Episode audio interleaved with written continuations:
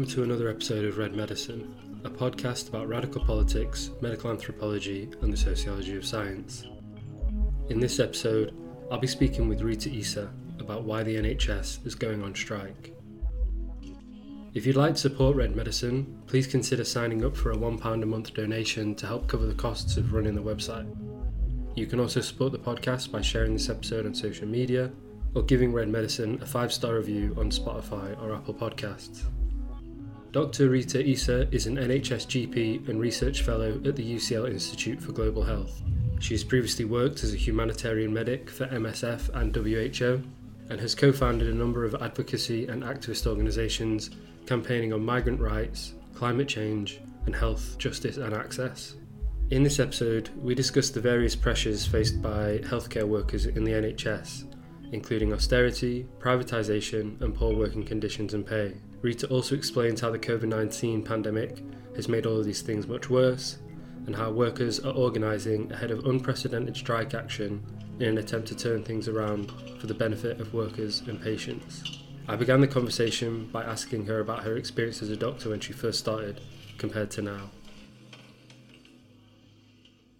Well, I guess actually, like even before I became a doctor as a medical student, I was pretty concerned already about the direction that the NHS was moving in. And it was partly around this um, bill that was going through Parliament called the Health and Social Care Bill, which is now known as the Health and Social Care Act. And it was essentially like the most extensive reorganization of the NHS to that point, and it removed responsibility for health from the Secretary of State and essentially made it a non-democratic role and it had like various other restructurings. And it felt at the time like it was going to be the sort of first step towards i mean there'd been many steps towards privatization but it felt like a major shift in that direction. Me and some friends and we'd all met during sort of like student occupation and i think that was like a huge time of radicalization for a lot of yeah a lot of like students and young people in the uk and we set up a group called nhs direct action which was a sort of play on the um, there used to be this phone line called NHS Direct, which is where you would call for advice. and so we tried through this group to do some sort of stunts and awareness raising um, around yeah this bill that was going through. And it felt at the time like i was screaming into the void. Um, no one really knew about it. If they did know about it they didn't really care about it. And yeah i think it's like set in motion what what we have seen since then. And actually at the time i mean it's a terrible interview so nobody should go and read it but um, i did i did an interview as a medical student in the guardian and um, i read back over it recently and i was like wow i actually like predicted some quite right things. Because actually, even then starting as a junior doctor within the nhs it felt stressful. It felt like we were short staffed it felt like we weren't always able to deliver the optimum level of care that we wanted to you'd come into shifts and there wouldn't be senior staff there. Um, you know, we're still basically operating on like early 2000s, like computer operating systems, still using bleeps, faxing, you know, all this stuff that just, yeah, wasn't like suitable for, for healthcare, like for this decade, you know. And yet, the worst of what we saw then has now become the best of what we have now. So the winter pressures that we experienced in 2012, 2013, which felt really extreme, are now just like a standard summer um, in the NHS.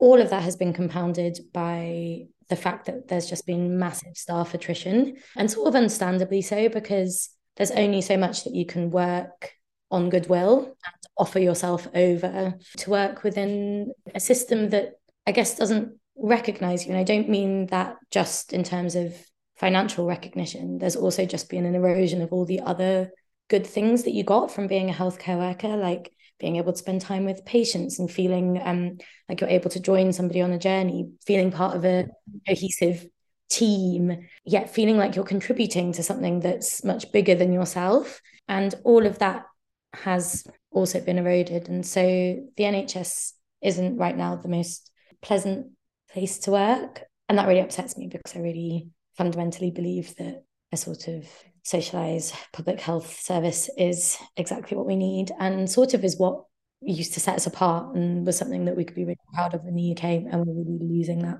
And what, so what were some of the kind of major things that you successfully predicted in that interview that have kind of come to fruition? So I guess firstly things like staff leaving, and we've definitely seen that. We're short 50,000 nurses and 12,000 hospital doctors. There a sort of reduction in the types of services that are offered. And so now, for example, in the area that I work in, there are certain services that just aren't offered on the NHS anymore. And like, yes, they're not major services. It'll be things like foot clinic or minor operations. But actually, if you've got an ingrown toenail or something wrong with your foot, like you know that that is really annoying. And anybody should be able to access that service on the NHS. And the fact that, you know, you just by virtue of like living somewhere means that you can't access that service just isn't really fair and isn't really right. And then I guess it's also just seeing that there is more and more private healthcare involvement in the NHS. And I think, you know, because I'm not an economist, and so maybe the way that I view these things is like somewhat simplistic, but to me it makes sense that if you have like a um, a publicly funded um, healthcare service, then any of like the profitability, quote unquote, profitability within that service just goes back into funding like you know public goods. And instead, what we have now is private providers being able to operate within the NHS, and any profit that they draw is money that they're essentially taking from the government, and that is coming from me and you and you know everybody who pays tax, and going into the pockets of shareholders, and that just doesn't really make very much sense to me. I guess one thing as well about the process of privatization in the UK is that it's always been very covert. No right wing, well, no conservative government has ever kind of come out and said, yes, we're going to privatize the NHS. It's always been cloaked in certain kind of language or in more sort of obtuse language. What has the privatization process looked like? Has there been a kind of weird dissonance between the conversation around the NHS and like your experience of working in it? Hmm. Yeah. Well, I guess like um, firstly, just to that point, it makes complete sense that you know it's never going to be explicitly stated that the NHS is being privatized because the NHS is like the darling of the UK. yeah. um, and um, yeah, I don't think people would accept it if it were to be so explicit. But then you just need to look at, you know, at the time of the Health and Social Care Act, looking at you know, like Andrew Lansley, who was passing it through, had um, like personal interests in private healthcare companies, like you know, financial interests in private healthcare companies, and so that you know is somewhat dodgy um, and somewhat corrupt, I guess but yeah, I I think like parts of the ways that we've practically and like tangibly seen it, you know, it's everything from like very basic stuff like um sort of hospital staff being outsourced and being being taken out of house. So that's everything from like porters, cleaners, uh, canteen staff, for example. And then we're seeing it more and more with like certain services being run by private healthcare providers um, so certain like imaging services, minor surgeries, certain, you know, GP services coming in that are run by these like profit, um, yeah, profit creating entities or profit driven entities. And I guess what that essentially means in practice, and this is what I think what what's always been like the great fear is that um, certain people won't be access be able to access the care that they need when they need it because private companies will cream off what is profitable and leave the NHS to pick up the rest.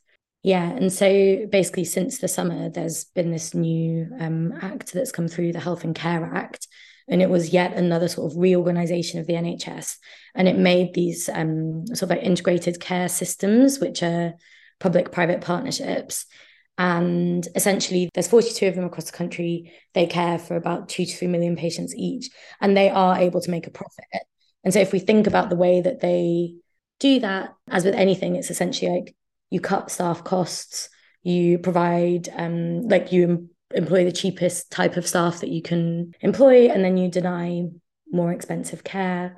Um, so that's either just like cutting out certain services completely, or just saying that you know you're not going to treat certain individuals because they're high risk or they're too costly. And so that's just come through in the summer. And I guess we're waiting to see. And all of this is happening in amongst like a massive staffing crisis, obviously cost of living crisis, coming off the back of the pan well i mean still in the in the pandemic but coming off the back of like the intensity of of the covid pandemic um and just how um sort of like absolutely exhausted and um underappreciated everyone is feeling actually Mm.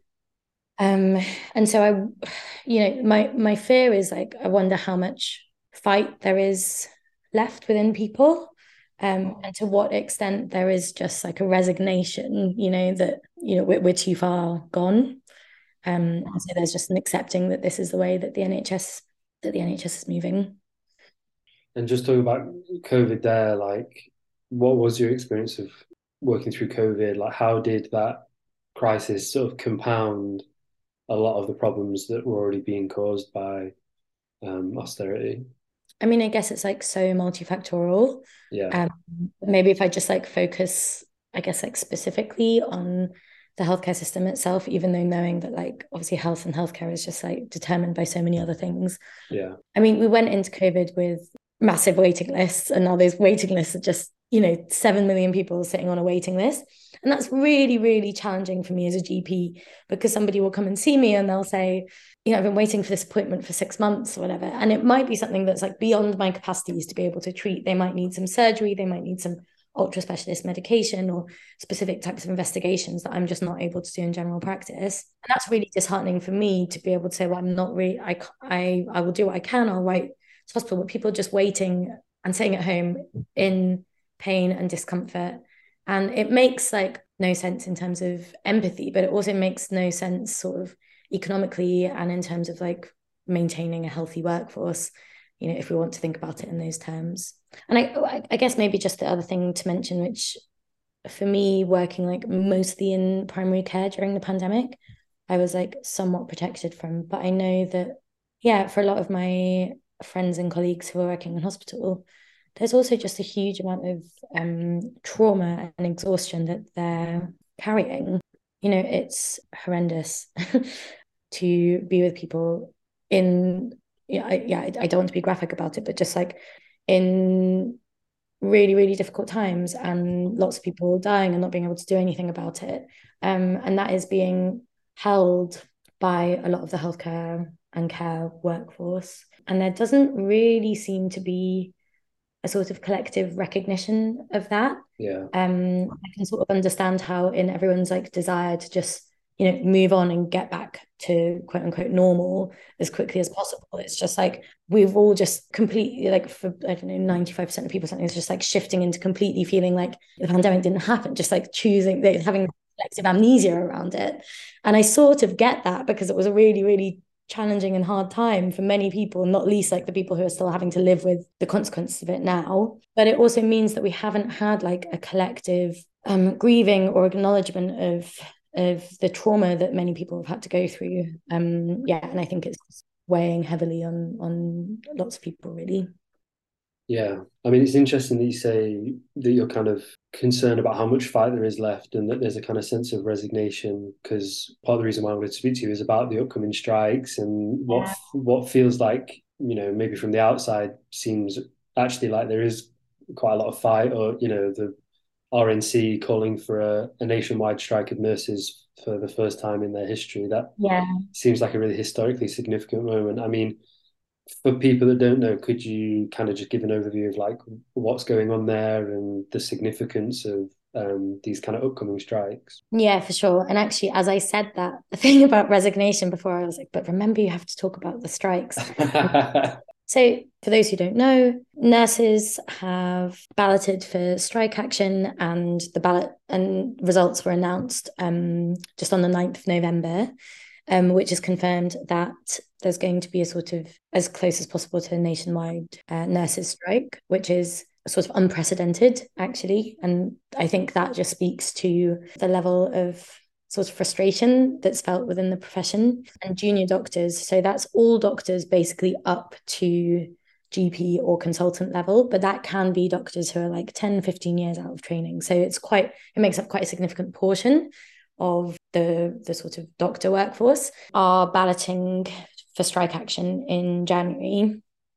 And strike action is primarily around pay and this idea of pay restoration. So bringing pay up to sort of fair levels in real terms. And just maybe a word on healthcare worker strike action, um, because usually, like, and I'm sure we're going to see this in the media, there's often a sort of pushback saying that um, health professionals going on strike is going to cause risk to patients. But um, one of my colleagues, Ryan Essex, who is a really brilliant academic and does lots of work around healthcare worker activism, has done a big research study which basically shows that there's no increase in patient um, sort of death or harm during periods of strike action. And part of the reason that that happens is because um, there's a sort of minimum service level agreement that's put in place. So there will still be staff who are on and they're not just people who are crossing the picket line you know we we commit to providing a minimum level of care and that's somewhat equivalent to what you might get on a weekend or on a bank bank holiday so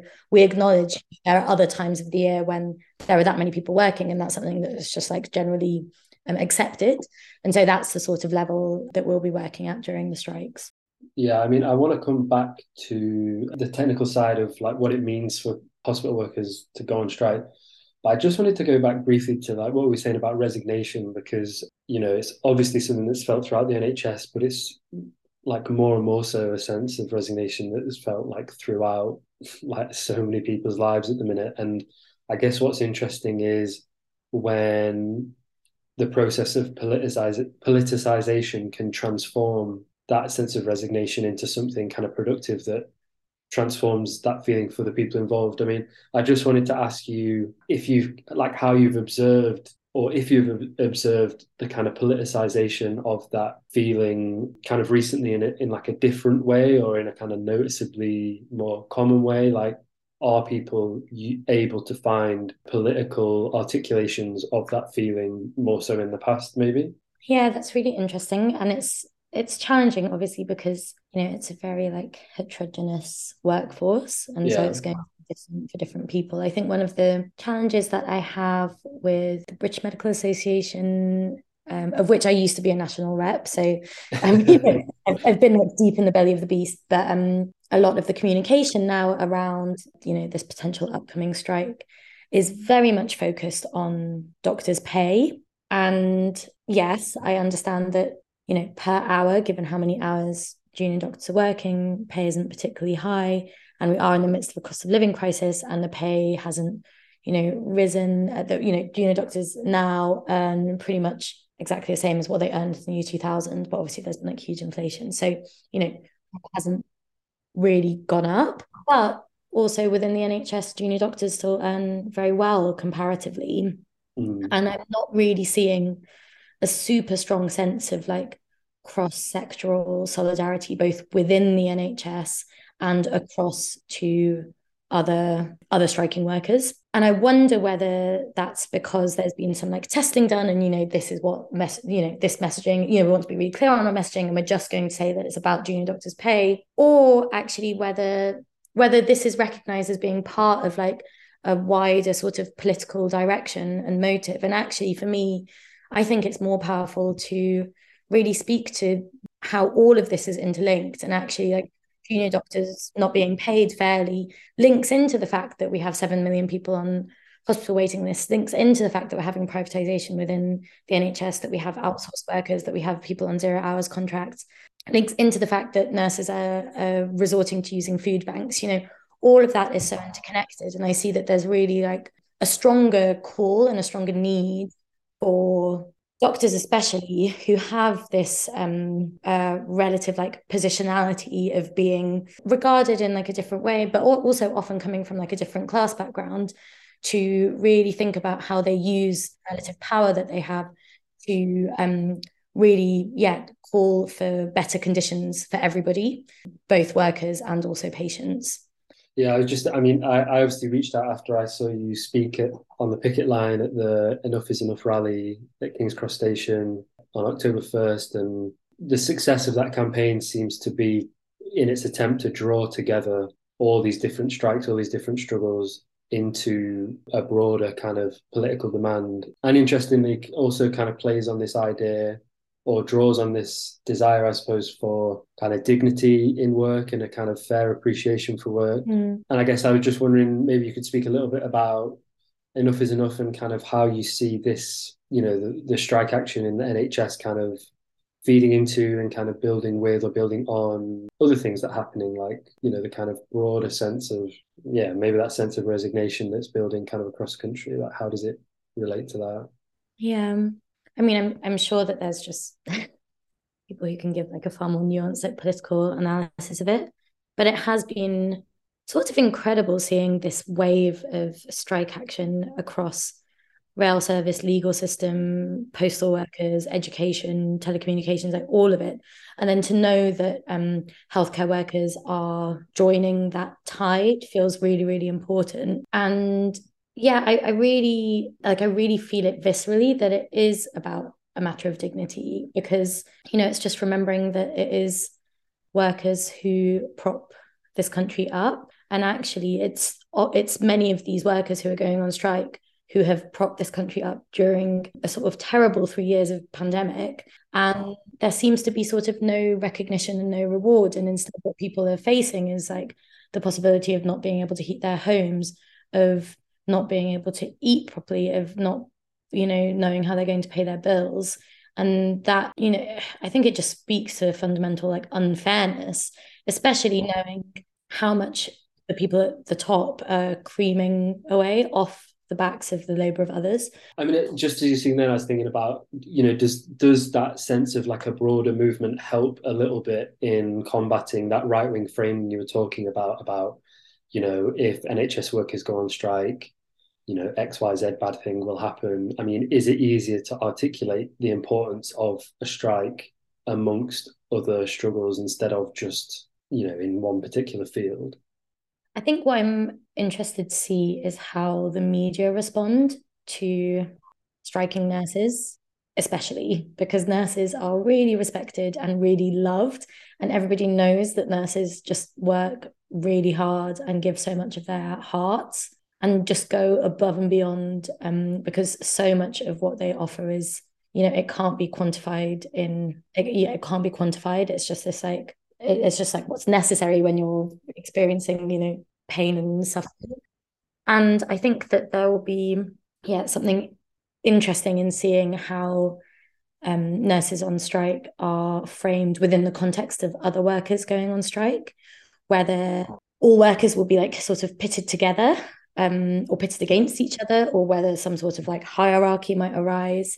And I think that there is, which is why, you know, there's real value in the Enough is Enough campaign to support cohesive messaging across all these different striking workers and making sure that there is um, a sort of unified voice that's calling for similar demands, I guess.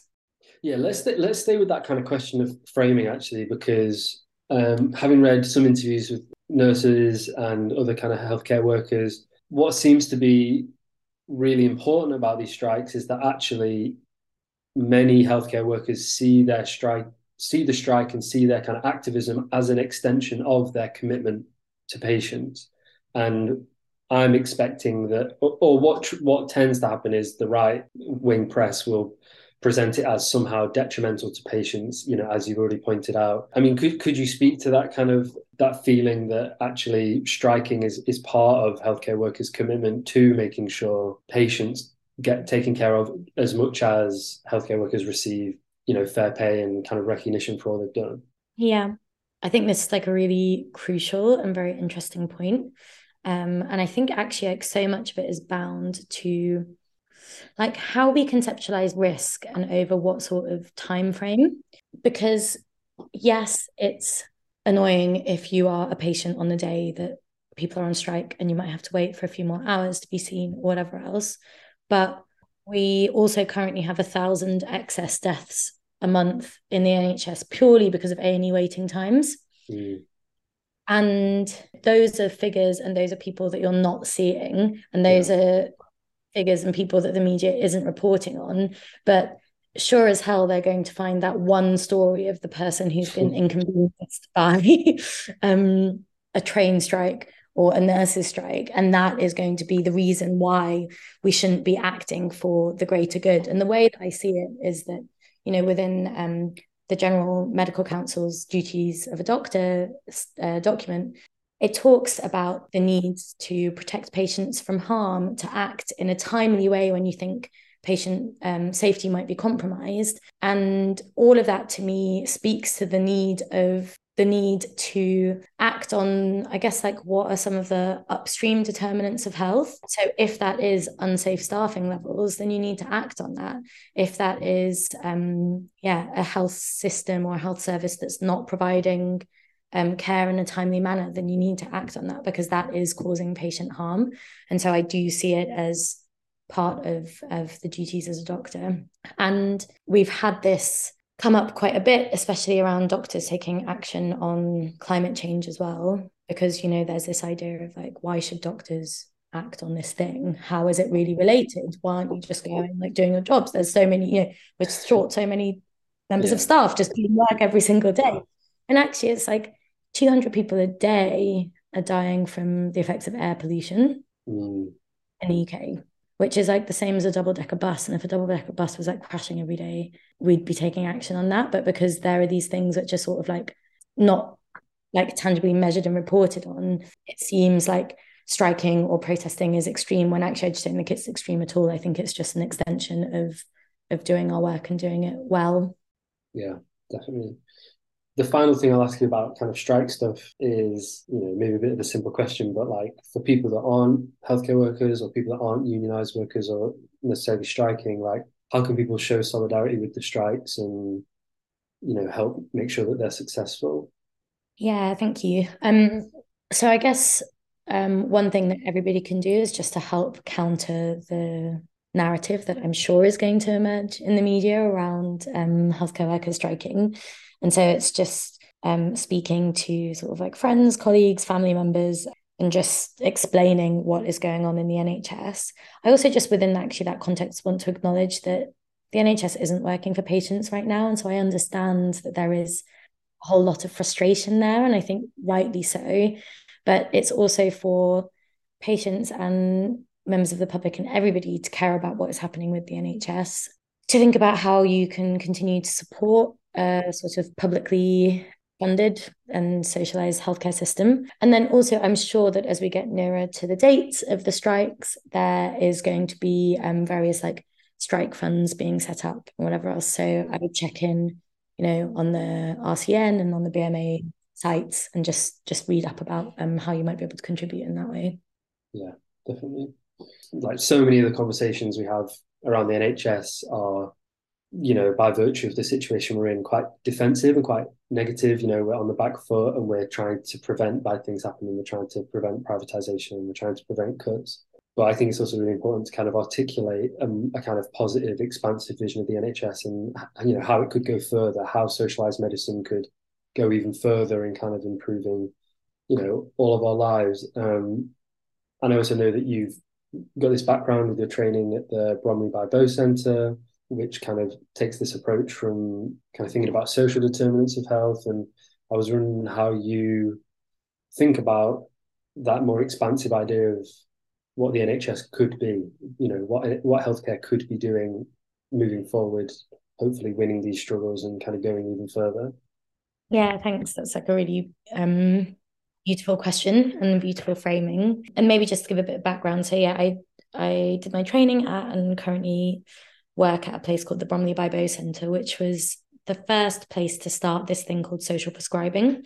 And so social prescribing is based on the social determinants of health. And what the social determinants of health um, essentially outline is that um, health isn't just, or ill health isn't just caused by sort of pathogens and your genetics, and maybe your sort of like immediate factors. It's also caused by a whole host of other things, things which might be very close to you, like um, the air that you breathe, the house you brought up in, the family that you're brought up in, you know, your class, your religion. And then there's like other sort of more distal factors like the country that you're born in, like your the politics, um, economy, and then, you know, factors that we're becoming increasingly, increasingly more aware of. So things like climate change. And thinking about health through this broader lens, it has um, us as people, you know, in the business of um, improving health, thinking about, okay, at what point can we intervene to make sure that people live as healthy and as good lives as possible? And I think it's important to acknowledge that a lot of the um, quote unquote healthcare that we provide is actually disease care. We are treating people once they have an illness and we get people back to the lowest possible baseline that we're really able to.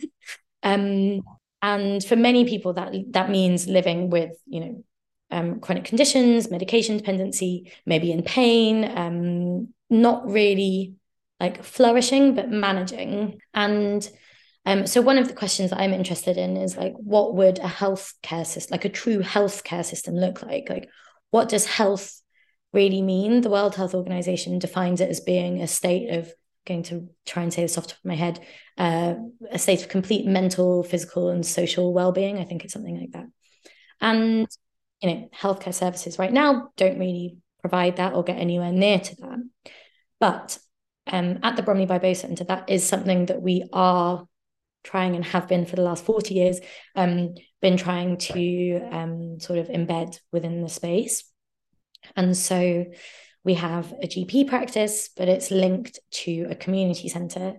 And um, there's a neighbouring park, and we've got a vegetable garden and a walking club, and people learning English as a foreign language, and people with disabilities being trained up to get a catering qualification, and you know, resident artist, and all these things. And what it means for me as a GP is that if somebody comes to see me and they have asthma, and I work out that the asthma is because of their damp housing, I can, yes, prescribe them an asthma inhaler, but I can also say to them, oh, hey, do you want to go and speak to our housing advisor? And maybe they'll be able to help deal with the sort of underlying cause of why you have this illness in the first place. And so we have this sort of integrated service where I, as a GP, and also our receptionists are able to do this too. And people can also self refer, um, you know, can go and see a social prescriber who will take a more holistic view of their lives and say, okay, well, maybe you can try like this club or this group or join the walking group or, you know, go and put your hands in the soil and do some vegetable planting and maybe that will improve, um, you know, all these various factors in your life. And it is uh, wonderful. it's really nice to walk into the practice because it's in a very sort of polluted area, like just off the massive main road that's heading into the Blackwall Tunnel. Mm-hmm. Um, it's an area with um, very high rates of poverty, um, high rates of deprivation. But you walk in and it's green, and there's you know water features and artwork and um, lots of people around who can provide sort of mutual support and solidarity. That's really really great. I think for me though, if I was to imagine what an ultimate healthcare service would look like. Ideally, I would want it where it wouldn't need to be me as a healthcare professional or even anyone within a health setting to have to be the gatekeeper to being able to access those services. Those would be services that are held as sort of like community knowledge and community wealth. And, you know, people would just be able to access them and be able to access them earlier, not when they become unwell, but that would just be such an embedded part of the way that you live your life that actually we're able to live as well and in like you know as the, you know, so that people can live um, well and live like flourishing lives before they become ill in the first place. You know that would be i guess a more ideal model for me